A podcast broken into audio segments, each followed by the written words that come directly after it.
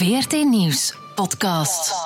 Het zomerreces is voorbij, Rudy. Yes, Vincent, back in business. Ja, onze podcast heeft twee maanden stilgelegen, dus er is veel om onze luisteraars over bij te praten. Lange zomer. Oké, klaar voor? Helemaal. Hier gaan we. Franks en Bilo. Met Rudy Franks en Vincent Bilo. Welkom in de septemberaflevering van onze podcast Franks en Bilo. Een podcast waarin we ja, elke maand inzoomen nog altijd op de conflicten die er echt toe doen. Hè.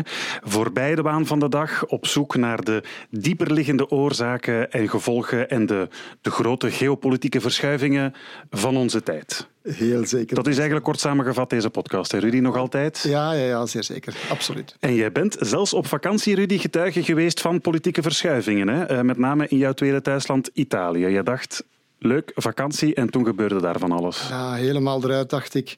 En dan plots blijkt dat je daar aan... Ik heb daar een nieuw concept ontdekt. Dat is namelijk zwembroekenpolitiek of, of strandpolitiek. Wel, namelijk de minister van Binnenlandse Zaken, Matteo Salvini, de sterke man van de Italiaans-populistische regering, rechtsradicaal. Vond het eh, moment gekomen om aan zwembroekpolitiek te doen, namelijk van op het strand van Marit eh, van Milano Marittima, om van daaruit zijn hoofdkwartier van zijn Twitter empire Ja. te bouwen. En ja, de regering uiteindelijk te laten vallen. Hè. Ja, maar heeft inderdaad eigenlijk... Ja, het, het leek alsof het gewoon wat campagne voeren was. Hè. Inderdaad, ik denk dat hij geweldig veel selfies heeft genomen met Ja, eh, ja. andere badgasten in, ja, in blote bast. Ja, want de Italianen noemen hem trouwens Selfini, niet Salvini. Selfini, ah ja. Je moet al heel veel moeite doen. Ik heb het echt getest in, in, in de buurt bij mij, in een boerendorp in Umbria, om iemand tegen te komen die nog geen selfie met Salvini Ja, ja, ja, heeft. ja. Maar dan bleek inderdaad al gauw wat, er, eh, wat, wat hij echt van plan was. Want ja, hij heeft eh, de regering eigenlijk laten vallen hè, in Italië. Ja, maar eerst, hij, hij ging echt tot op de limiet van wat hij kon. Hij heeft een draconische veiligheidswet, een tweede veiligheidswet, over migratie en bootjes en, en sancties voor NGO's die willen helpen op zee en zo. Tot een miljoen dat je moet betalen euro als je dat mensen uit de zee haalt. Ehm, en daar heeft hij op gelijk op gekregen. Dus Cinque Stelle, zijn partner in de regering, de meer linkspopulistische, zeg maar, is daarin meegegaan, tot verbazing. Maar dan wou hij nog een stap verder gaan en dan ging het over een hoge snelheidstrein. Dat wou dus dan weer niet. En hij vond het moment gekomen. Waarom? In essentie, wat er al zat aan te komen. Zij, in de peilingen was zijn partij gestegen van 16 tot 38 procent of zo. ja. ja. Dus ja, verdubbeld en meer. Dus hij dacht, het moment is gekomen om de regering te laten vallen. Ja, hij zag zijn kans gewoon om, om ja, de cijfers in de peilingen eigenlijk te verzilveren. Hij ziet ook een kans om met een andere rechtse partij misschien een ja, volledig rechtse meerderheid te kunnen vormen. Ja, wel met, met de. Fratelli d'Italia, dat is een, eigenlijk een echt extreemrechtse partij, Ja. fascistisch zeg maar. Wou hij dan wil hij op termijn misschien een meerderheid halen. Bovendien, wat de president, want de president van Italië was daar niet mee opgezet, want hij zei van nee, want wij moeten voor Europa, en daar komt het nu echt op neer, een budget, een begroting. Ja, we kennen dat probleem ook. Ja, wij ook. Maar... Ja, voilà. Een begroting kunnen indienen, want ze hebben een immens tekort, hè, een staatsschuld en zo. Ja, die fameuze meerjarenbegroting die we van Europa dat- allemaal moeten ja, indienen. Als je, hè, maar ja. als je dat niet doet, dan gaat Italië te- bijvoorbeeld een stijging van de BTW tegemoet. Is iets wat de mensen wel gaan voelen. Dus Salvini dacht waarschijnlijk, vond eh, de president, van ja, goed, de, de vuile door een ander laten, laten doen. En wij gaan naar verkiezingen en gaan een nieuwe meerderheid. Maar is dat niet geweldig doorzichtig, dat manoeuvre? Ik bedoel, de, de Italianen weten toch ook dat hij nu de regering laat struikelen om te kunnen zijn, zijn, zijn cijfers in de peilingen te kunnen verzilveren? Ik, hij, nochtans, hij is populair geworden en veel populair. Bij mensen die ik ken, vrienden van mij, direct begonnen mij zo een beetje te, uit te dagen. Zo van, ja, we hebben nu toch Salvini en Europa zal maar beter oppassen en zo. Ja, het werkt wel. Het is, het is korte termijn, maar het werkt voorlopig wel. Maar er is iets veel duisterder, dat, dat baarde mij meer zorgen aan de gang.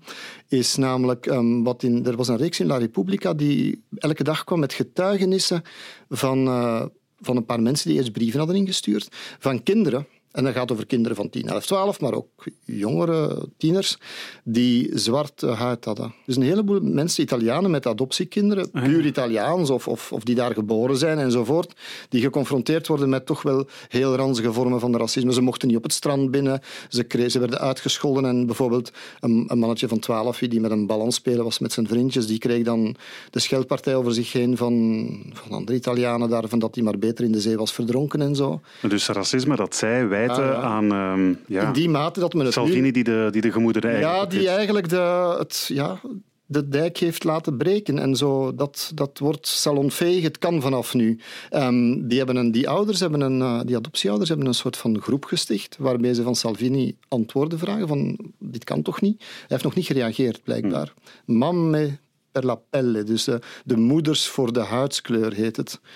En het heeft toch wel het, en het heeft ook gevolgen, want heel kort, want ja, het, is, het is een beetje mijn en dat dan natuurlijk. Maar uh, de gewone links, sociaaldemocraten, Renzi, de vroegere premier, die heeft al gezegd, omwille van dat, van die, die acties en van die, dat racisme dat bovenkomt in Italië, samen met uh, wat Salvini doet met zijn tweets, wil hij dan toch met de aardsvijanden van Cinque Stelle een alternatieve meerderheid vormen. Dus het zou wel eens kunnen als Salvini de regering laat vallen hebben dat ook gekend, Marrakesh, dat de regering valt, dat de uitkomst niet per se is wat, wat, wat zijn gok gaat opleveren. Want misschien, en iedereen bijna in Italië wil alle weerzin voor elkaar, want iedereen ligt daar in ruzie met elkaar, of probeert te overwinnen om een tegen Salvini, misschien, misschien een tegen Salvini-regering te vormen. Zodoende dat hij twee, drie jaar in de oppositie belandt. Ja, dat zou ook nog eens kunnen. Ja, dus het is, het is, het is daar boeiend, maar het is commedia dell'arte op het strand. Hè. Het verdient bijna nog een aparte podcast. De Italië-podcast van Rudy Franks. Dat is misschien nog iets voor in, eh, in de toekomst, maar genoeg over Italië. Uh, we gaan het in deze podcast hebben over... Ja, zeg maar. Ik, ik, heb ook nog een nieuwtje vernomen hier uit de gangen. Oei. Ik heb begrepen dat, dat ik u proficiat moet wensen. Uh, ben ik zwanger? Uh, nee, ja, van een programma misschien. ah, ja, dat. Ja, en wat, wat wordt het, zeg eens? Uh, het wordt een, een ezelsdracht. nee, het wordt, het wordt een ja, nieuw programma op Radio 1, dat is waar. Um, elke ochtend van 9 tot 10. En ik ga proberen om um, elke dag een beetje de soundtrack bij het nieuws te spelen. Dat is een... Ja? Hotori. Dat is wel een, een, um, en een wat, hele opdracht. En wat gaat de titel, de naam van het programma zijn? Ja, we hebben er lang over uh, gebrainstormd en het is um, Bilo geworden. Zonder Franks, verdorie. Ja, we vonden hem inderdaad half zo mooi, toch al bijna, als ja. Uh, Franks en Bilo. Allee, wel. Maar je blijft hier toch zitten bij mij. Hè? Ja, ja, uiteraard. We blijven elke maand een podcast maken. En uh, vandaag gaat hij bijvoorbeeld over um, de impact van 9-11 op ons wereldbeeld. Want het is deze maand precies 18 jaar geleden dat Al-Qaeda de twee WTC-torens neerhaalde. 18 jaar, dat wil zeggen dat er een nieuwe generatie volwassenen klaarstaat ja, die eigenlijk nooit een een wereld zonder uh, 9-11 heeft uh, meegemaakt. En wij vragen ons af, kijkt die generatie fundamenteel anders naar de wereld dan oudere generaties? Heeft 9-11 met andere woorden ons wereldbeeld veranderd? Op die vraag zoeken we straks een antwoord. Uh, ik neem ook straks nog een getal apart dat ons naar Tunesië leidt. Rudy, jij mag je nog verwachten uiteraard aan een persoonlijke vraag van een luisteraar. Maar eerst toch wel het diplomatieke conflict van het moment. Heb het over de oplopende spanningen hè, tussen VS, de VS en Iran. Er heerst al lang een beetje een soort ja, koude oorlog onder de waterlijn, zou ik durven zeggen, tussen die twee. Maar deze zomer ja, raakten de gemoederen toch een beetje verhit. Hè. Denk maar aan uh, de westerse olietankers die in Iran, uh, of die Iran beter gezegd, in beslag neemt in uh, de Persische Golf. Kleine speedboten benaderden de olietanker Stena Impero en commando's lieten zich vanuit een helikopter op het dek zakken. De tanker voer in de straat van Hormuz onder Britse vlag en had 23 bemanningsleden aan boord. Het schip werd door de Iraanse commando's naar een Iraanse haven geëscorteerd. Sinds vorige week is er een Britse torpedobootjager onderweg naar de Perzische Golf en daar patrouilleert nu al een Brits fregat. De spanning in de regio stijgt weer een beetje. Ja, de spanning stijgt nadat dus Iran een Britse olietanker kaapte, kun je bijna zeggen, in de Perzische Golf. Maar het is eigenlijk wel allemaal uh, begonnen met een Iraanse tanker die in uh, beslag werd genomen door het uh, Britse ministaatje Gibraltar in de straat van Gibraltar tussen Spanje en Marokko. De Grace One, zo heette dat schip. Waarom werd die tanker tegengehouden? Wat was eigenlijk de lont aan het kruidvat? Die had olie aan boord. En die zou op weg zijn geweest naar Syrië, wat niet mocht. Olie leveren aan Syrië. Volgens de, de internationale ja, afspraken. Ja, ja, tegen, tegen het regime van Assad en zo. Dus dat mocht niet. Nu, je kan je afvragen, is dat waar, is dat niet waar? Waarom nu plots wel? De, de spierballengerol, hè? dat is een oud woord, precies. Ik weet niet of je bijna in de buurt komt. Kanoneerbooddiplomatie, dat is zoiets van 100 jaar geleden. Kanoneerdiplomatie, ik heb daar nog nooit van gehoord. Kanoneerbooddiplomatie, ah, ja. ja, ja, ja. Maar, ja, Iran heeft het er niet bij gelaten, want uh, sindsdien is het zelf olietankers aan het onderscheppen in de Perzische Golf olietankers van westerse landen.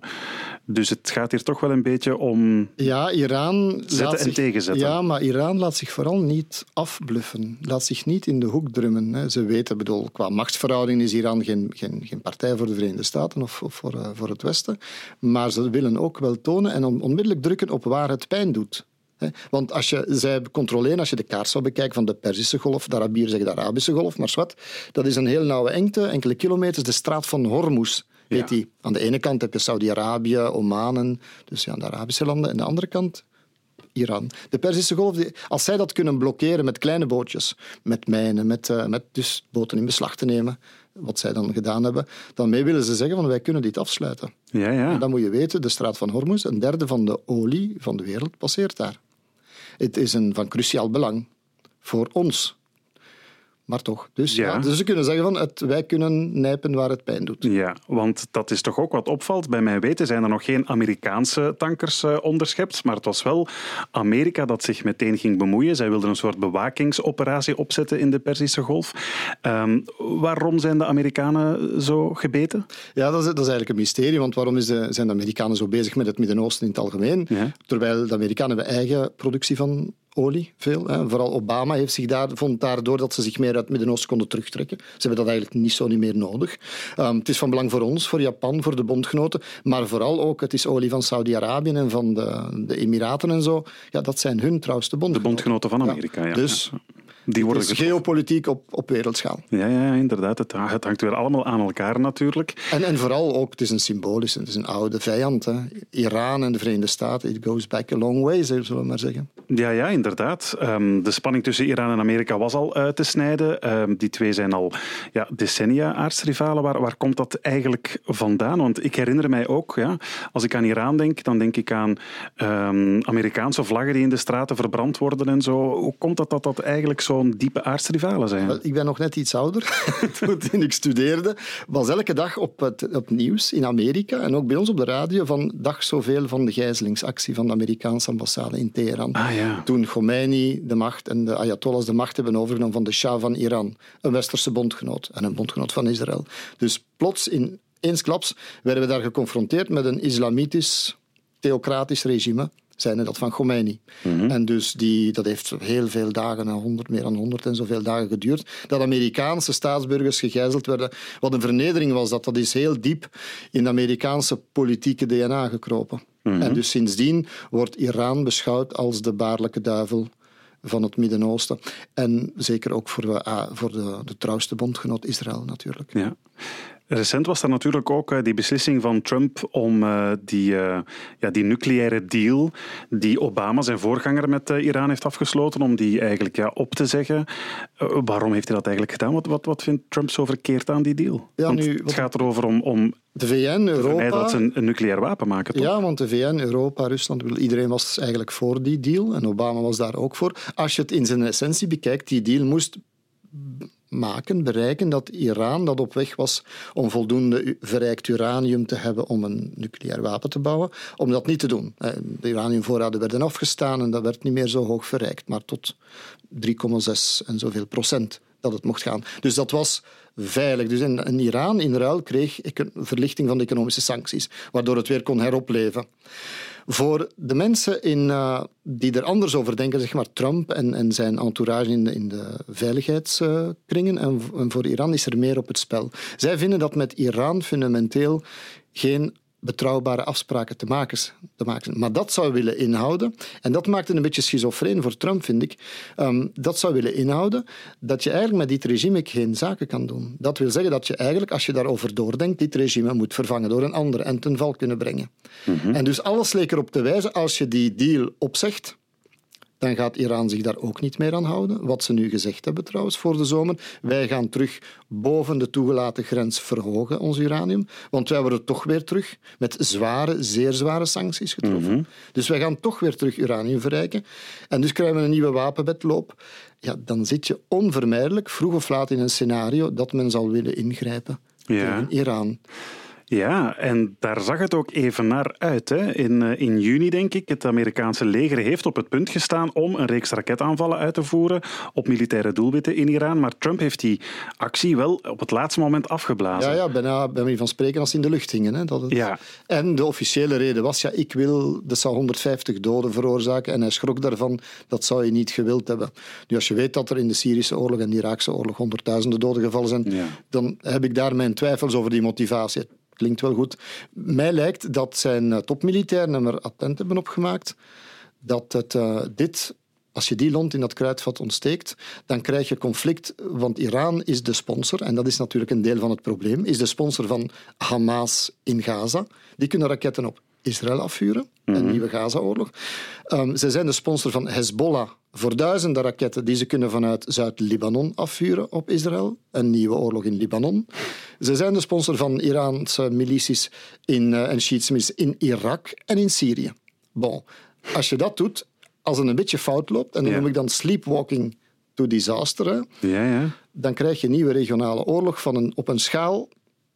En dat zou misschien niet goed geweest zijn voor de herverkiezing. Als je beseft dat Trump een andere politiek voorstond, namelijk zich terugtrekken uit het Midden-Oosten. Ja, inderdaad. Dat heeft hij eigenlijk al van, eh, van in het begin gezegd. Hè. Tijdens zijn, eh, zijn, zijn verkiezingscampagne heeft hij eigenlijk altijd gezegd van ja, die eh, miljoenen en miljoenen en miljarden zijn het eigenlijk, die, eh, die wij erin insteken in dat, in dat Midden-Oosten, dat zouden we eigenlijk beter in ons eigen land steken. In my opinion, we've spent $4 trillion trying to topple various people that, frankly, if they were there and if we could have spent that $4 trillion in the United States to fix our roads, our bridges, and all of the other problems, our airports, and all of the other problems we have, we would have been a lot better off. I can tell you that right now. We have done a tremendous disservice, not only to the Middle East, we've done a tremendous disservice to humanity. The people that have been killed, the people that have been wiped away, and for what? It's not like we had victory. It's a mess. The Middle East is totally destabilized, a total and complete mess. I wish we had the $4 trillion or $5 trillion. I wish it was spent right here in the United States on our schools, hospitals, roads, airports, and everything else that are all falling apart. Ja, voor één keer moeten we hem misschien gelijk geven. Hè. We alsof hebben... ik Roosevelt weer hoorde. Ja, Dat is een ja, New ja. Deal, hè. Hij zegt, we hebben het Midden-Oosten in puin achtergelaten. We hadden dat geld voor de oorlogen beter geïnvesteerd in ons eigen land. Daar heeft hij nu misschien wel een punt. Eh, ja, en dus is het raar dat, men, dat hij zich heeft laten meeslepen om in die confrontatie met Iran te gaan. Want als je doordenkt, dan leidt dit onvermijdelijk tot iets. Nu goed, zijn beste bondgenoot Israël, eh, voor hen is Iran de bron van alle kwaad. Eh, omdat Iran inderdaad Hamas en Hezbollah sponsort, die een bedreiging voor Israël zijn.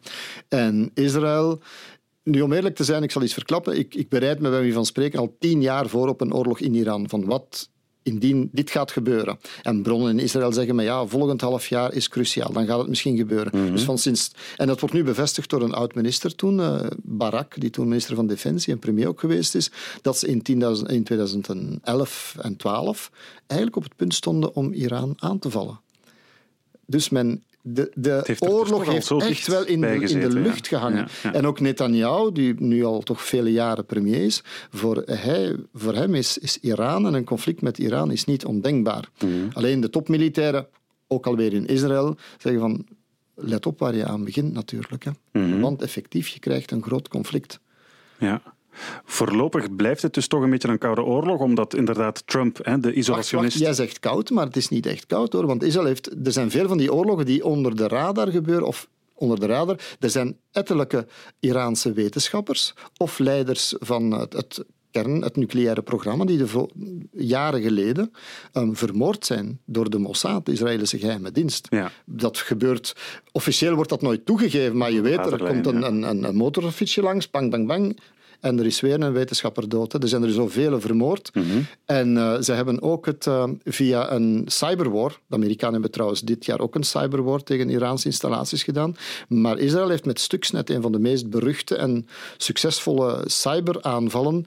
ehm, die, eh, de Iraanse nucleaire installaties kunnen een jaar lang, twee jaar lang saboteren. Dus die oorlog is er bezig. Ja, de vraag is toch hoe lang Trump dat gaat kunnen tegenhouden. Want er wordt wel gezegd dat hij in het Witte Huis echt omringd wordt door zogenaamde haviken, hè, wordt ze dan genoemd. En dat zijn ja, adviseurs die net wel uit zijn op een, een open oorlog met bijvoorbeeld Iran. Hè, die, die echt wel militaire actie willen. En dan is er één naam die altijd valt: John Bolton. Ja, Dat is de Dr. Strangelove van het Witte Huis. ja zoiets Ja, inderdaad. toch, toch wat Iran betreft, die, die reputatie heeft. Een beetje zijn veiligheidsadviseur hè, van Trump. Ja, ja, ja nu. dat is de, de topadviseur van Ja. veiligheid. Je hebt hem ooit geïnterviewd, ik geloof in 2011. Ja, ja, ja, in, Ja. in Washington. Toen hij in de oppositie zat. En toen zei hij dat eh, ja, eigenlijk diplomatiek proberen onderhandelen met Iran, dat heeft gewoon compleet geen zin. Ze verstaan alleen maar de taal van geweld. I think diplomacy has manifestly failed to stop Iran. They've used diplomacy as a cover uh, under which they've made more progress on their nuclear weapons program. I don't think there's any chance that economic sanctions will stop them. Imagine Iran with nuclear weapons. Imagine in the hands of a group of religious fanatics the destructive power of the atomic bomb. And then ask whether, before we allow that to happen, uh, considering the use of military force isn't entirely appropriate. But what will be the result? I try to imagine striking Iran without invading it, I suppose, striking it. Then it's hell breaks loose, maybe.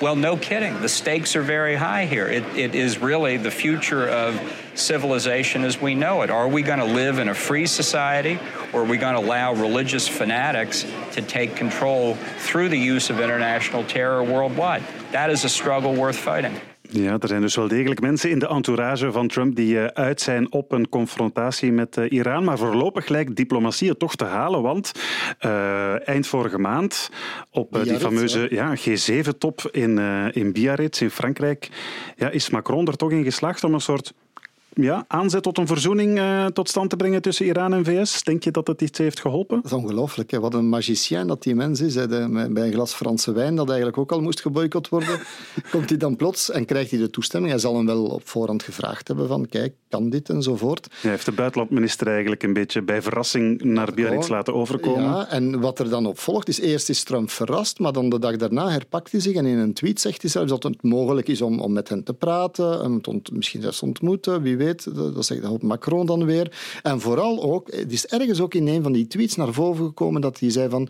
wij zijn niet uit op een regime change in Iran.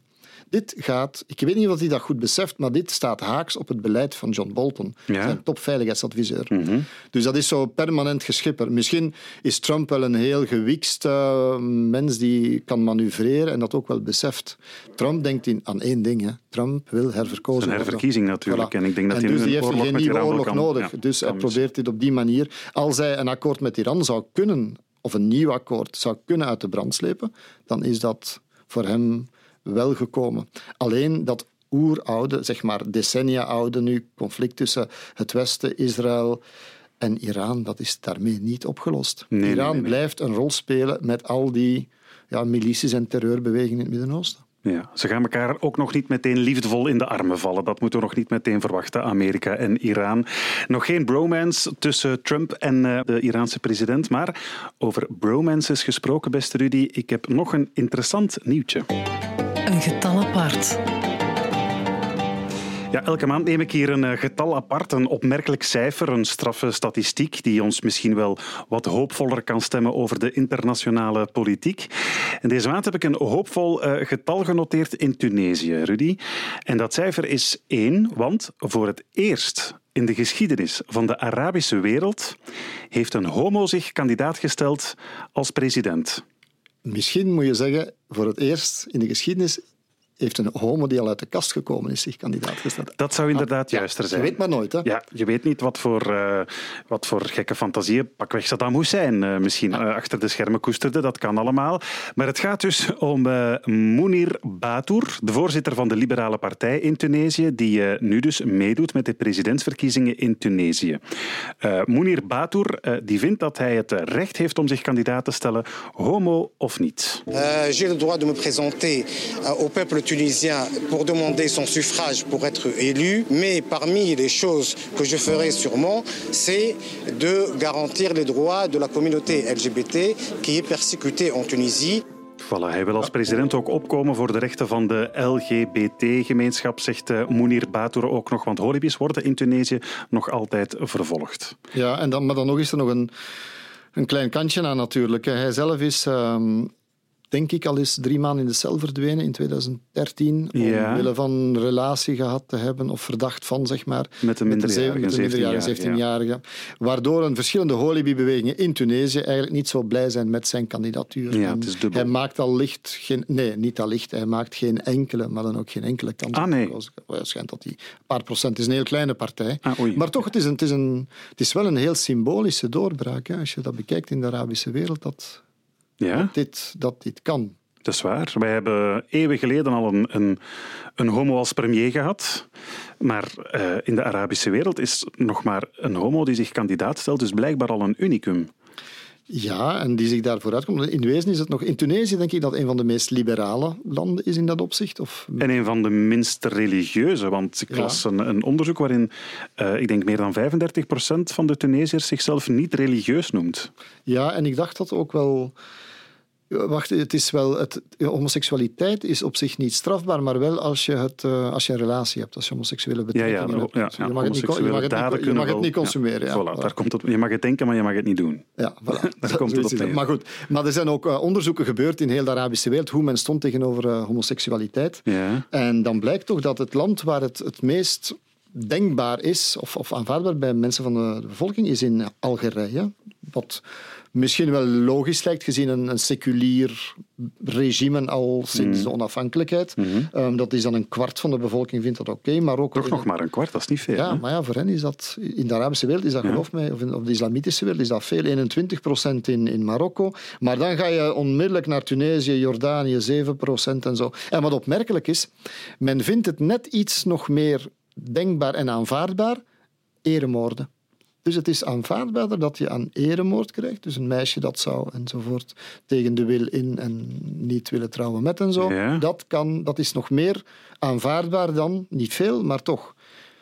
Dan homo zijn. Ja, Ja, dan- dat is homo's. een gekke moraal. wel. Ja, en als je ziet van hieruit de bekeken. landen van Pakistan, Afghanistan, waar het, of met de Taliban en zo, dat is, dat is instant. Hè. Ik heb de gebouwen gezien in, in Irak, waar eh, IS bijvoorbeeld, en in Syrië, waar IS homoseksuelen van de daken gooiden. Hè. Drie, vier verdiepingen naar beneden en dood. Dat, dat was de straf die daar tegen hen eh, Ja. ingevoerd werd. Homoseksualiteit ligt dus nog altijd bijzonder gevoelig in het Midden-Oosten. Dat is op zich een beetje een open maar- deur. Ja, dat is waar. Maar je zegt van, wij hebben een homoseksuele premier gehad, Elio Di Rupo, Mhm. uiteraard, die daar openlijk voor uitkwam. Maar denk je nu eens, wat zouden de cijfers van een peiling hier geweest zijn in de jaren 50? Nu, nu is het voor maar een paar procent dat, dat dit een aanstootgevend zou vinden. Hè? In- Ja, pas op, het is toch, als ik het goed heb, in België ook maar 85 procent. Het is nu wel een, een, een onderzoek van een aantal jaren geleden. Ook maar 85 procent dat het volledig aanvaardbaar vindt. Dus dat wil zeggen dat er ook 15 procent toch een beetje moeilijkheden mee heeft. Bij mijn tocht door Europa in Polen, daar is de, de homo- en lesbiennenbeweging voelt zich heel erg bedreigd door het nieuwe conservatieve Mhm. bestuurbewind van Polen. Daar, heb je al met, daar zit je ook al met cijfers zoals in, eh, zoals in, in het Midden-Oosten bijna. Ja. En zeker in Rusland. Om maar te zeggen, je hebt de conservatieve islam, islamitisch religieus, maar je hebt ook het conservatief katholieke Polen en je hebt het eh, orthodoxe Rusland. Dus het is voor een deel ook een cultureel gegeven. Hè? Ja, van Poetin die eh, tijdens de Olympische Spelen van Sochi zei homo's zijn welkom, maar ze moeten van onze kinderen blijven. Heeft hij letterlijk gezegd. Ja, je moet maar durven. Maar goed, dus het, het blijft gevoelig liggen in het Midden-Oosten en zelfs in het eh, toch voor een deel christelijke Libanon eh, ligt het blijkbaar gevoelig, want daar was afgelopen zomer heel wat te doen eh, over een rockgroep met een openlijk homoseksuele zanger. Eh Mashrou Leila heet de groep en eh, misschien toch even laten horen, zo klinken ze. أنا مثل اللي يلي اخذته مني ربي. نفخ الحب بصدري. Mashrou Leila, groep uit de Libanon. De zanger ziet er een beetje uit als Freddie Mercury. Ehm, de clip bij het nummer is, moeten we zeggen, wellicht homoerotisch te noemen. Hè, met twee mannen die een nogal innige choreografie eh, uitvoeren. En er is een hele hets rond geweest in eh, Libanon deze zomer, hè Rudy? Ja, ja, vooral vanuit eh Maronitisch christenen, dus, dus de, de christelijke gemeenschap. In Libanon is een heel grote christelijke gemeenschap, zeg maar een derde van de bevolking. En vanuit conservatieve, of, of ja, de ja, vanuit de religieuze hoek van die, van die gemeenschap, heeft, er heeft men gedreigd met eh, ze moesten hun benen breken, ze moesten hun Ja, ja, want ze stonden geprogrammeerd op een, eh, op een zomerfestival. Groot festival in eh, Byblos. ja, ja, een van de grootste, denk ik, van, van Libanon. Dan is er inderdaad een soort sociale media-haatcampagne op gang gekomen met wat je zegt. Hè. Ze moesten hun benen breken. En gek genoeg heeft dat gehoor gevonden. Ja, bij de mensen die het organiseren dan, die wouden nu waarschijnlijk niet, eh, niet het, het risico lopen dat er een... Dat er rellen zouden uitbreken. Ja, want men wou ook eigenlijk niet alleen de band straffen, maar allicht ook mensen die daar wouden naar komen luisteren en zo. Hè. Iedereen is dan schuldig omdat je sympathiseert. Of, ja. Dit is die sociale media, haatcampagnes, je merkt het, het, het barst overal los. Hè. Het, is een, het is het medium aan zich die dat blijkbaar toegankelijk maakt of mogelijk maakt. Nu, die band is heel populair hè, bij bepaalde nieuwe kringen in, in het Midden-Oosten. En je gaat dat nog meer krijgen natuurlijk. En je kan die evolutie niet tegenhouden. Hè. Maar ze hebben hetzelfde meegemaakt. In Jordanië is ook een... Allee, er zijn verschillende plekken geweest waar het dan toch wat moeilijk liep. Maar vooral Libanon is, is ongelooflijk. Hè. Want je hebt daar, dat is het meest open land, zeg maar, om, om- omwille van de diversiteit. Van, je hebt Soenieten, Shiiten, je hebt, je hebt de Beirut als... als open stad eigenlijk. En dan die Maronieten. Maar het is dus net bij de Maronitische christenen dat dit conflict rond homoseksualiteit losbarst. Dit is, dit is een... Kan je dan zeggen, is dat een Arabisch gegeven? I don't know, want je hebt het ook in Rusland. Het- dit heeft, is, heel strak cultureel gebonden, dat is duidelijk. Ja, en zoals je zegt, ook in Europa. We moeten daar niet blind voor zijn. Hè. Ehm, rukt homofobie toch ook weer op. Hè.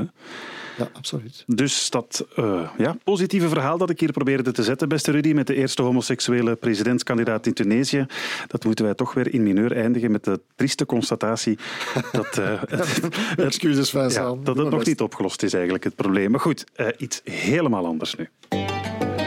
Franks en Bilo. Deze maand is het precies 18 jaar geleden dat deze beelden voorgoed op ons netvlies werden gebrand. Amerika beleeft een nachtmerrie. Vandaag zijn wellicht duizenden doden gevallen bij een nooit geziene golf van terreurdaden. Een vliegtuig crashte op het World Trade Center in New York en zorgde voor een enorme explosie. 18 minuten later vloog een tweede vliegtuig tegen het gebouw. De gebeurtenissen volgden elkaar toen zeer snel op. We saw smoke coming out, and everybody started running out, and we saw the plane on the other side of the building, and there was smoke everywhere, and people were jumping out the windows. Wat vandaag gebeurd is, is een terreurdaad zonder voorgaande met een ontelbaar aantal slachtoffers. 9 september 2001. Iedereen die oud genoeg is om het te hebben meegemaakt, weet wellicht nog perfect waar hij was toen hij die beelden zag. Voor velen onder ons is het ja, een tijd voor 9-11 en er is een tijd na 9-11. Maar wat? Als je die tijd voor 9-11 nooit hebt meegemaakt, vroegen Rudy en ik ons af, kijk je dan fundamenteel anders tegen de wereld aan dan wanneer je ook de wereld voor 9-11 hebt gekend? We kunnen die vraag sinds dit jaar eindelijk beginnen te beantwoorden. Want aangezien 9-11 dus exact 18 jaar geleden is, is de huidige generatie 18-jarigen volledig opgegroeid in dat post-9-11-tijdperk. De 18-jarigen van vandaag die hebben dus nooit een tijd voor 9-11 meegemaakt en zijn als het ware de eerste 9-11-generatie. Hebben zij een heel ander wereldbeeld dan Rudy en ik? Ehm, want wij gaan eh, al wel wat langer mee natuurlijk dan eh, 9-11 en Rudy. Enfin, Dat is heel vriendelijk Eén van ons al iets langer dan de ander, maar laten we dat in het midden houden. Maar we kunnen het die generatie gewoon vragen, want eh, we hebben ze hier bij ons in de studio, die eh, 9-11-generatie. Dag, Seth van der Slijken. Hallo. Jij bent net 18. We kennen jou van de vlogs die je tijdens de verkiezingscampagne hebt gemaakt voor eh Nieuws, Nieuws, Nieuws, hè, het Instagram-kanaal van de VRT op maat van jongeren. Inderdaad. En dag Emma Verhasselt. Hallo. Eh, jij werd als stagiair op de redactie van Rudy. Ja. Je bent 23, maar we mogen jou, denk ik, toch nog een beetje bij die 9-11-generatie rekenen. Want ik neem aan dat jij op je, wat was het, je vijfde toch niet geweldig bewust die aanslagen hebt meegemaakt. Hè? Nee, de Nee. beelden zijn wel op het netvlies gebrand, maar... Weet je nog van toen, die dag? Ik denk het eerlijk denk gezegd wel. Ja? Ja. Je hebt er wel herinneringen aan. Zeker van de beelden zelf wel en het nieuws en hoe dat het thuis eh, onthaald werd. En voel je de Dat angst bij papa en mama? Zo van, oei, wat is hier aan het gebeuren? Ik denk dat ik dat niet echt door had, maar dat het op de verschillende plaatsen waar je die dag waart, dat het wel overal op de televisie vooral aanwezig was in de huiskamer en daarover werd gesproken en Ja. zulke zaken. Zet, weet jij nog wanneer je die beelden voor het eerst gezien hebt? Of, of hoe je voor het eerst over 9-11 hebt geleerd? Dat weet ik niet meer, maar ik denk dat het via mijn mama was dat ik het eerst gehoord heb. Oh, ik weet niet meer hoe oud ik was, maar ik weet wel dat ik onlangs nog zo de livebeelden heb gezien van de Amerikaanse tv. Van ja, die nieuwszenders die zenden gewoon beelden uit en ineens vliegt daar een vliegtuig in en je hoort die mensen... Live op tv, inderdaad. hè, Dat Ja. tweede vliegtuig. Ja, Ja, en iedereen die te mensen zitten daarvan... Wat, wat gebeurt hier? Want niemand had het echt door. In het begin was zo wat... Ja, je kon je nog afvragen of het een, een ongeluk was, maar ja, met dat tweede vliegtuig wist iedereen, nee, dit is echt wel een terreuraanslag. Ja. Ja, die livebeelden, dat is echt gek om te zien gewoon. Ja, maar dus ook voor jou behoort het eigenlijk tot de grote iconische beelden van deze tijd, neem ik aan, ook al heb je het niet zelf meegemaakt. Ja, inderdaad. Oké. Iedereen kent ze. Emma, jij bent eens eh, op zoek gegaan naar ehm, ja, wetenschappelijk onderzoek over de impact van eh, 9-11.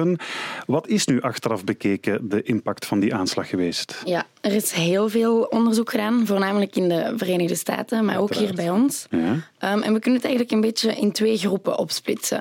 Voor eerst wordt er uit verschillende hoeken boos gekeken naar de media. Omdat het is hier al een paar keer gezegd, de iconische beelden, de live beelden. Het feit dat dat live was, zou ook een grote impact hebben gehad. Eh, die beelden werden de dag van de aanslag zo'n 30 keer per uur herhaald. Ja, ja. Ehm, Amerika lijken we ons ook altijd allemaal een beetje meer aan te trekken, omdat we zijn opgegroeid met de populaire Amerikaanse cultuur. Ja, ja. We kennen New York en de Twin Towers van, vanuit de films. de We voelen ons verwant met Amerika, dat is waar, ergens een Eh, beetje. Ja. Het lijkt een aanslag tegen ons ook rechtstreeks hier in, in Europa. En zo wordt er eigenlijk een beetje een soort van mystificatie gecreëerd rond 9-11. En wordt het een heel grote status toegekend, die deels terecht is, maar toch ook andere gebeurtenissen. We gaan het niet meer gaan vergelijken, we gaan niet meer naar de oorzaken gaan zoeken. Ehm, terwijl andere gebeurtenissen als de tsunami heeft ook heel veel slachtoffers gemaakt. Maar daarvan hebben we achteraf ook niet aangegeven dat onze maatschappij ineens getraumatiseerd zou zijn. En dit wordt ook bevestigd van, van in andere wetenschappelijke hoeken, zoals de sociale psychologie. Ja. En zij zeggen dan dat al die aandacht voor 9-11 eigenlijk niet zo bevorderlijk is voor de maatschappij. Omdat er toch uit onderzoek is gebleken dat mensen die de beelden herhaaldelijk te zien gekregen hebben, dat zij negatiever staan ten aanzien van de Arabische wereld. Ook de Belgische psychiaters hebben dit bevestigd, dat je dus niet eens rechtstreeks bij de aanslag betrokken moet zijn geweest om achteraf een posttraumatische stressstoornis te hebben ontwikkeld. Oei, wacht, ja, dat is al wel een, een straffe eh, Ja. bewering, vind ik. Het is zelfs sterker nog aangetoond dat mensen die herhaaldelijk en heel veel de mediabeelden hebben te zien gekregen, dat zij achteraf meer stresssymptomen vertoonden dan mensen die effectief in New York aanwezig waren bij de aanslag. Wauw. Dus dat zijn toch wel zeer straffe bevindingen. Dat eigenlijk iemand als Seth, die toen nog helemaal niet geboren was, Ja. meer stresssymptomen of een, een angststoornis kan ontwikkelen dan mensen die erbij waren. Oké, laten we daar al eens even op, op ingaan. Want Seth bijvoorbeeld, herken jij dat? Heb jij het gevoel dat jij bent opgegroeid in een soort angstcultuur? Nee, dat niet direct. Allee, persoonlijk heb ik geen stressstoornis daardoor ontwikkeld. Gelukkig maar. bij mij was het vooral ja, de aanslagen in Brussel zelf. Ik was ook nog niet super oud toen, maar dat heeft een veel groter effect gehad op mij natuurlijk. Want het is dan ook weer veel dichter bij huis. Tuurlijk, dat neem ik aan, ja. En dat is mij veel meer bijgebleven. 9-11, dan denk je daar wel direct aan. Toen dat gebeurde, dacht ik direct, oh nee, 9-11 2. Ja. Maar ik denk dat, dat dat het fenomeen is, want je vergelijkt, eh, Emma vergelijkt met, eh, met de tsunami. Maar de tsunami heeft honderdduizenden doden veroorzaakt, maar dat was heel ver van ons bed. Ik bedoel, de Noordzee gaan ons nu nog niet overspoelen. Hè? Maar dat is, ook, is dat niet ook omdat dat niet door mensen gedaan is? Dat is een natuurfenomeen. dat is ook iets dat anders, gebeurt misschien iets vaker en dat is niet intentioneel. Maar dus mijn punt is, de Ja. nabijheid maakt het. Het Ja, feit dat ja. Amerika is, oké, dat was een vergelijkbare cultuur. Het was, een, het was ook de, de reactie van Bush was van eh, wie, wie dan niet met ons is, is tegen ons. Dus het is een oorlog van ons allemaal tegen. En dan heb je daarna, want wij, jij kent Brussel nog, maar daarna heb je, kort daarna heb je Madrid-aanslag gehad, Londen 2005, en zo is dat maar een beetje gestopt dan. Maar dan heb je eigenlijk Parijs en al die aanslagen dicht bij huis gehad. Ja. Eigenlijk wil dat zeggen, die angst is het gevolg van die, het feit dat je kwetsbaar bent, ook jij. Ja. Maar dat toont ook aan, en ik, ik wil dat toch wel een beetje bestrijden, van we zijn een beetje vergeten, generaties lang, dat oorlog ook ons kan treffen. Ja. We zijn een soort van heel beschermd wereldje groot geworden van alleen maar vooruitgang. En door die terreur word je plots mee geconfronteerd. Ja, die oorlogen, ja, dat was Vietnam voor een nog vroeger voor ons. En dan was dat Irak en al die... Nu is het bij ons, hè. Ja, ik volg, ik volg Seth ook wel een beetje in wat hij zegt. Het zit hem ook wat in dat intentionele. Hè. Het besef dat, dat er slechteriken zijn, om het nu simpel uit te drukken, die het op ons gemunt hebben. En, en dat we inderdaad willekeurig het slachtoffer kunnen worden van, van het feit dat zij ons kwaad willen berokkenen. En ik kan me inbeelden dat dat inderdaad wel een, een andere sfeer zet sinds 9-11 dan de wereld die we ervoor kenden, waar we daar misschien toch minder vorm- bewust van waren. En een vorm van racisme. Verantwoord anti-Arabische gevoelens. Ja. Eh, ik sprak met Robert Fisk, die, eh, de enige die Osama Bin Laden, een van de weinigen die Osama Bin Laden geïnterviewd had voor 9-11. En die zat op een vliegtuig toen met 9-11. En toen ze het bericht kregen, dan ging hij onmiddellijk samen met andere passagiers rondkijken wie is Arabisch Ja. looking op het vliegtuig, wie lijkt...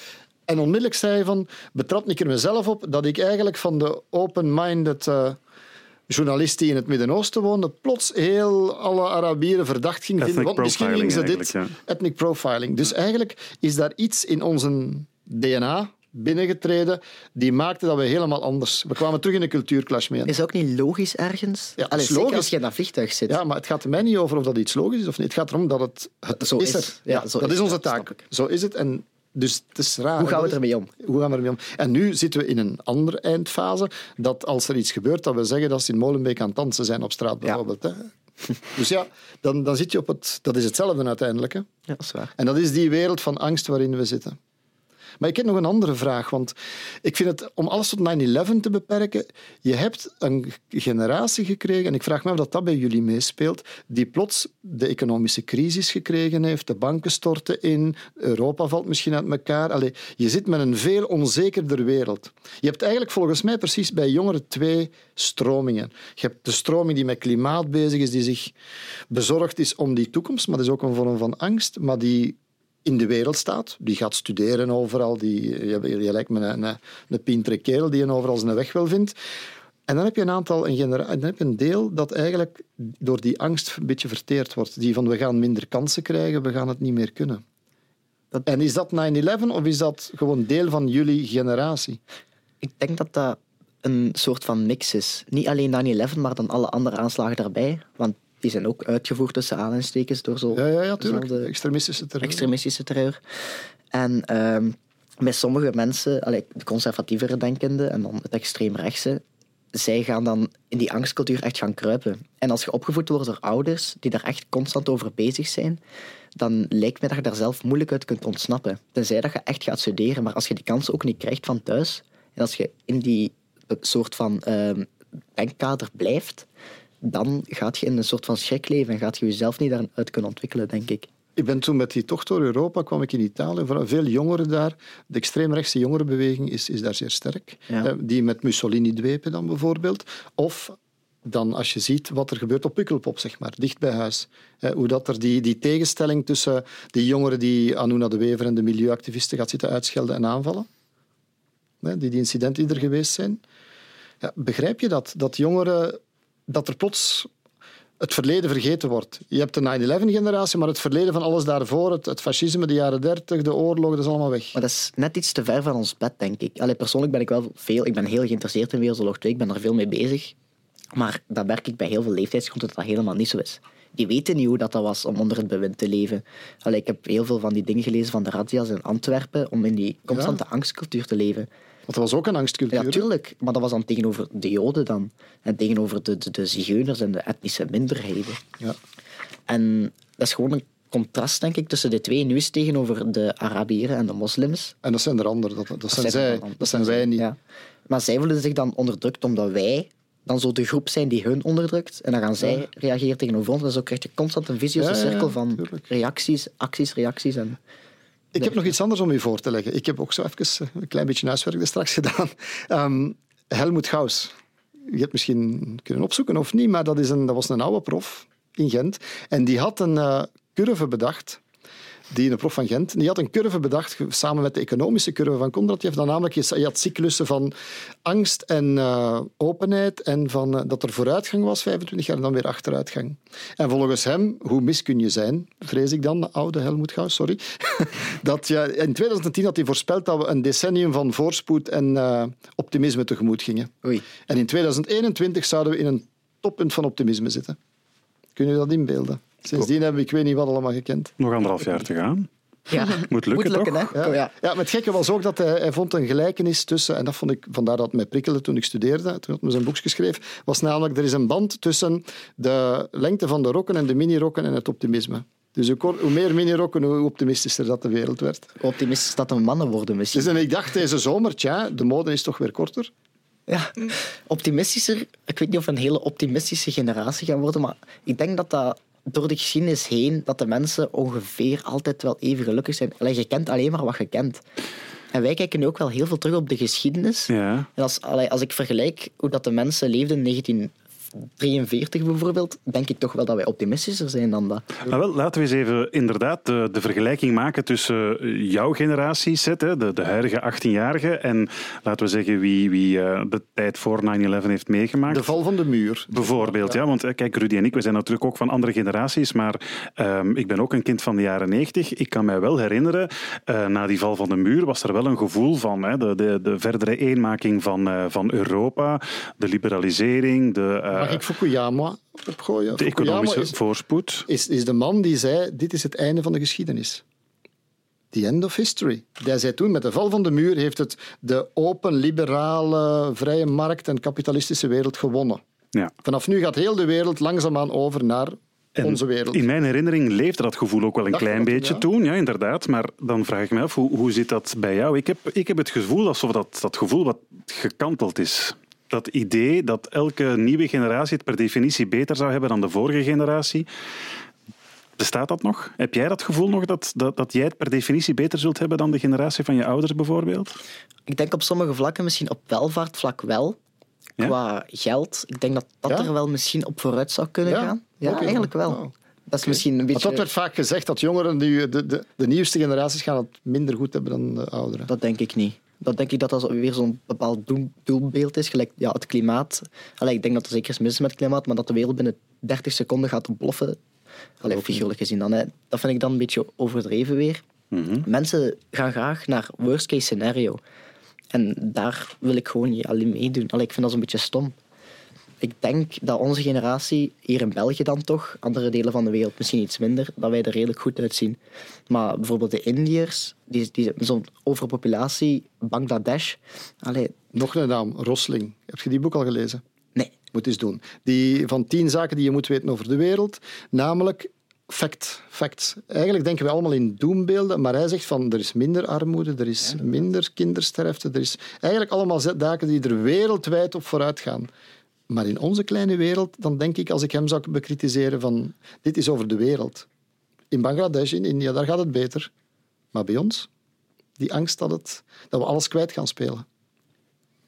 Die leeft dus niet in- bij jullie generatie dan? Maar ik denk dat ik geen hele generatie kan vertegenwoordigen. Allee, ik Nee, vertegenwoordig nee, mezelf. uiteraard. Tuurlijk, dat weet Allee, ik. ik, weet, ik heb geen schrik voor de komende 30 jaar van mijn leven. Allee, ik ga nu ook studeren aan de UNIF. Heel veel mensen van mijn generatie krijgen die kans niet. Ja, je staat eigenlijk aan de, aan de voordeur van de beste tijd van je leven, dat is waar. Ja, dat zij En daar misschien zijn we zeer jaloers op, maar goed, ja, ga door. Nee, maar laten we het eens vragen aan Emma bijvoorbeeld. Hoe zit dat bij jou? Je bent ook zo een beetje ongeveer toch nog die 9-11-generatie. Eh, zie je het eh, toekomst even rooskleurig tegemoet?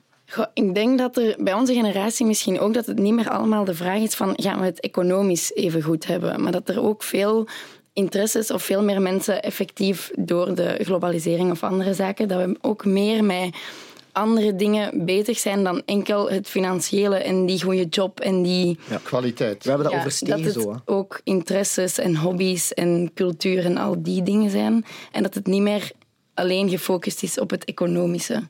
En dat we daardoor misschien ook meer daarnaar op zoek gaan en een andere belevenis zoeken. Maar ik wou daar nu toch ook een paar wetenschappelijke cijfers op gooien. Die graag, jullie daarom hebben we uitgenodigd, Emma.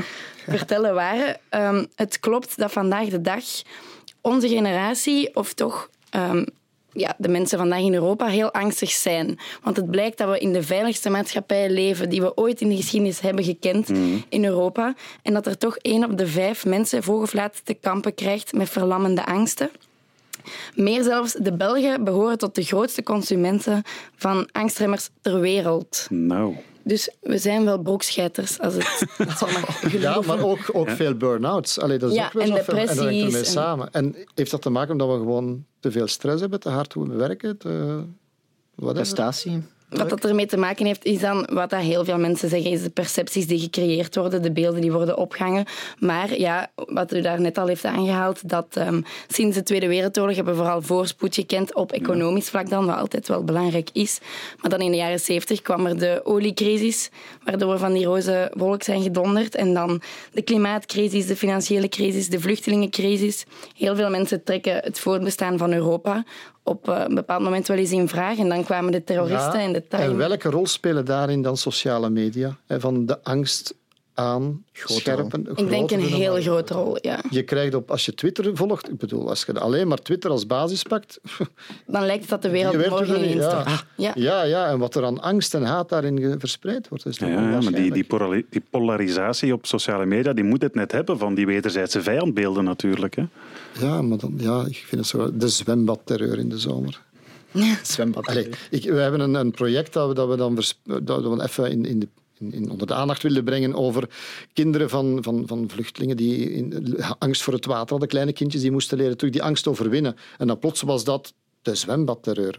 Mijn god, bedoel, wat, wat, wat creëer je in godsnaam van sfeer? Ik denk dat dat dan komt zo door die vier jongeren van de 36.000 dat gaan zwemmen en dat dan heisa maken. En wat was het? Ik denk dat dan de grens van Nederland was, of ook in Beveren heb ik gehoord. Nu, het is een, je, moet, je moet maatregelen pakken, maar ik bedoel, het, is, het, is, het gaat mij over het klimaat dat je op die, manier, ja, dat je op die manier creëert. Dat Opnieuw het doemdenken, hè. Altijd worst case scenario. Vo- wel, vorige week zat ik samen met een paar oude knakkers die met mij gestudeerd hadden.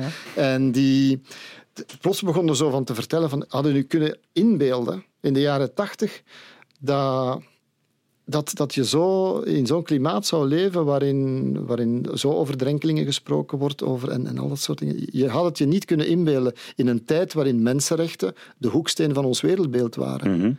Dat is niet wat nu leeft in sociale media. Nu is het angst voor die andere die leeft. Niet meer bekommernis om die andere.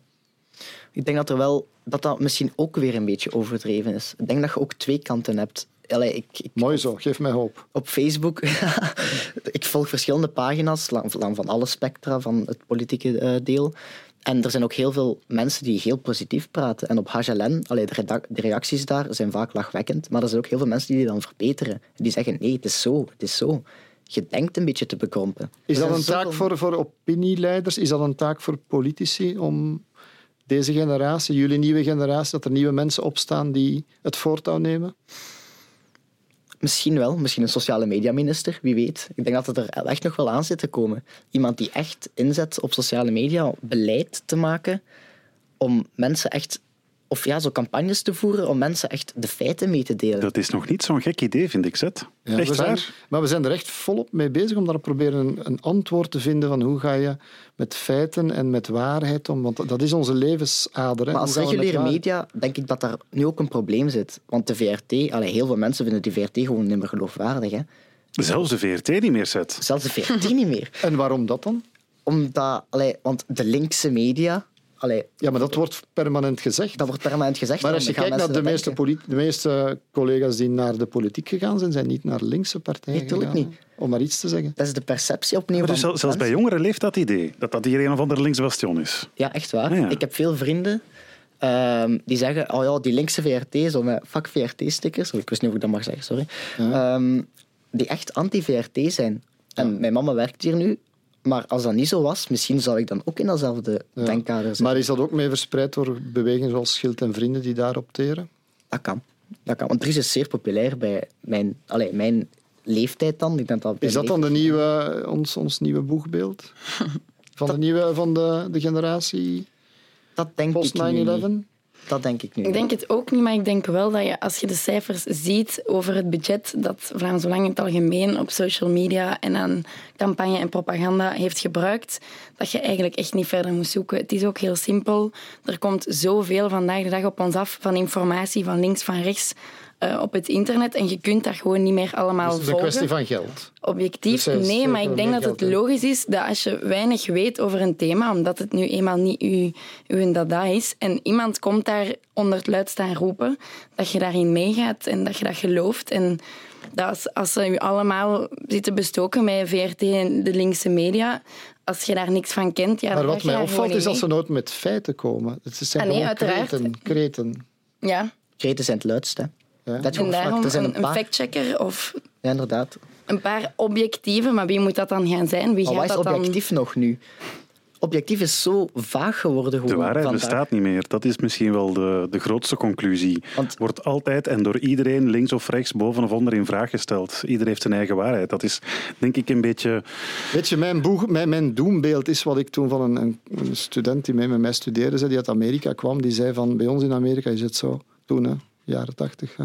money talks, bullshit walks. Die het meeste geld heeft bepaald waar het om draait. Dat is waar. Dat- Daar gaat het toch niet naartoe, hè? Misschien zijn we daar al. Maar misschien weten we het gewoon nog niet. Maar je krijgt wel altijd een tegenbeweging, dus om toch een beetje hoop te geven. Misschien moet het af en toe wel eens gewoon clashen. En Maar- zoals heel veel wijzen ook naar Trump, dat hij mee aan de basis zou liggen van waarom dat we nu gewoon op social media en dergelijke meer schelden en alles smijten Maar en onder het luid Dus respect. De tegenbeweging is respect en luisteren Ja. naar elkaar. Maar de tegenbeweging is ook, het is aan jullie generatie om... Ja. Maar ik kan u geruststellen, op de rechtenfaculteit zijn er heel veel mensen bezig en heel veel thesissen die worden geschreven over eh, vrije meningsuiting op social media. Dus ik denk wel dat er heel veel mensen daar om den duur ook hun buik vol van hebben en zoiets willen gaan kijken van hoe zit het hier nu? En, en wij willen ook wel eens gewoon een, respectvol debat en niet meer gewoon Want dat is de, bullshit. frontlinie voor de 9-11 generatie. Social media. Ik denk dat wel. Denk het Op wel. politiek vlak, economisch, zit daar ook heel veel geld in, denk ik. De sociale media zal het moeten doen, jong. Mark Zuckerberg, luister. Ja, ik weet dat hij eh, elke maand onze podcast eh, downloadt. Dus eh, Mark heeft dat nu netjes opgeschreven, gaat dat in orde brengen. Maar ik onthoud toch vooral dat jullie eigenlijk veel positiever in het leven staan dan eh, ja, de meeste mensen misschien op basis van de wetenschap en de zogenaamde angstcultuur zouden durven zeggen. Dus het gaat van jullie moeten komen, die toekomst. eh, Seth en Emma, heel erg bedankt om langs te komen. En jullie gaan het maken, hè, die toekomst voor ons. Ja, absoluut. En positief, hè? Voor jullie pensioneren. Gaan proberen. Dessverre. ja.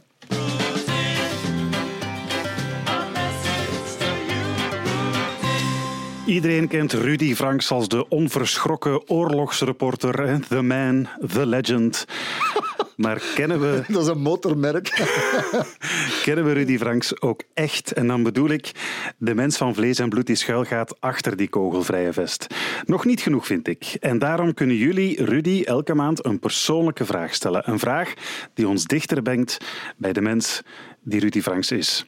Jullie vragen die zijn welkom op ons eh, trouwens nieuwe, versimpelde eh, e-mailadres, namelijk vb vrt.be, dus de V van Franks, de B van Bilo.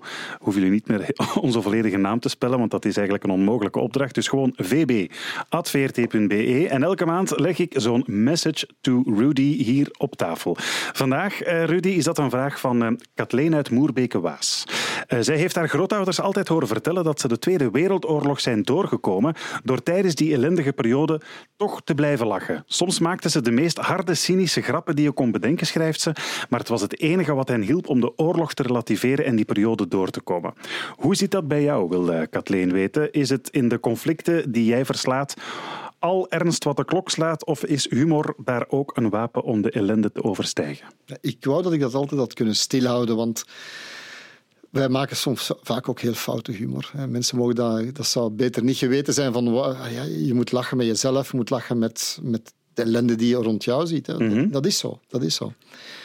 Het, het is niet altijd netjes, het is niet altijd politiek correct, het, het- maar bon, het is, het, is waar, het is waar. Nu trouwens, de meest scherpe humor is, is de Joodse humor bijvoorbeeld, die heel veel lachen met hun eigen ellende en zo. Ja. Dus die grootouders hadden groot gelijk, zou ik zeggen. Dat is waar. En wij doen dat ook. Wij doen dat ook, absoluut. Ja. Wij zijn zeker, omdat je met een vertrouwde kleine groep van de cameraman, de, de klankman, de, de regisseur, ja, we zijn soms al eens cynisch, en, maar, ja. maar het mag nooit zuur worden. Je moet cynisch zijn, moet lachen met alles. Dat kan zijn met, met dingen die, als iemand ontploft, bij mij van spreken zelfs, als, als de, de gevolgen. Maar toch, toch. Ja, nee, het is waar. Het is waar. Je hebt dat nodig. Ja, het is een vorm van ontlading, nodig. neem Ja, ik ja, aan. absoluut. Ja, ja. Ja, Ik kan het mij levendig Je moet inbeelden. daar dat- toch niet als een, als een, als een pater zitten kniezen. Allee. Nee, maar ik kan me inbeelden dat net de meest, kniezen, de meest zwarte humor soms het meest kan opluchten op zo'n moment. Absoluut, Ja. zeer zeker. Of zoals een, eh, een groot denker ooit zei, de cynische grap is eigenlijk de wanhoopskreet van de wereldverbeteraar. Jezus Vincent, dat ga ik meepakken. Ik heb dat eigenlijk zelf bedacht. Ja, maar ja. Ja, maar ik ga naar. Afghanistan, ik zal het in gedachten houden. Ja, oké. Zo heb je meteen ook een, eh, een uitleg of een, eh, een antwoord op je vraag, eh, Kathleen uit Moerbekewaas. Als je zelf nog een vraag hebt, stuur maar door. hè. vb.vrt.be. Maar Kathleen, het is niet bestemd voor, voor buitenaf. Hè. Ik kan, je mag die humor, zo fout als die is, dat is niet bestemd voor buiten. Nee, natuurlijk niet. Nee, snap je? je kan- ja, ja. het, is, het is iets heel persoonlijks, het is een ontlading. Ja, dat is genoteerd. We snappen het helemaal. Maar daarmee zijn we wel weer aan het eind gekomen van de septemberaflevering van onze podcast. Als je op de hoogte wil blijven van eh, alles wat we doen, dan moet je je misschien eens aansluiten bij onze Facebookgroep Franks en Bilo. Nieuwe Facebookgroep. Gewoon op Facebook zoeken op Franks en Bilo en dan kom je er vanzelf wel op uit. Eh, Je kunt er je mening geven over onze podcast. Je kunt er meepraten over de actualiteit of gewoon zelf onderwerpen eh, suggereren voor onze volgende podcast. En dan krijg je misschien wel een antwoord op vragen waar jij mee zit over de, de, de grote conflicten en brandhaarden van, eh, van deze wereld. Als je hem eh, goed vindt, onze podcast, dan mag je hem trouwens ook altijd een review geven in de podcast-app, want dan helpt dat andere luisteraars om ook Franks en Bilo te ontdekken. En ik denk altijd, hoe meer zielen, hoe meer vreugd. Absoluut. Ja. Eh, vooral je vragen, opmerkingen, suggesties. dus dat nieuwe mailadres, hè, vb.vrt.be. En we moeten ook onze gasten bedanken.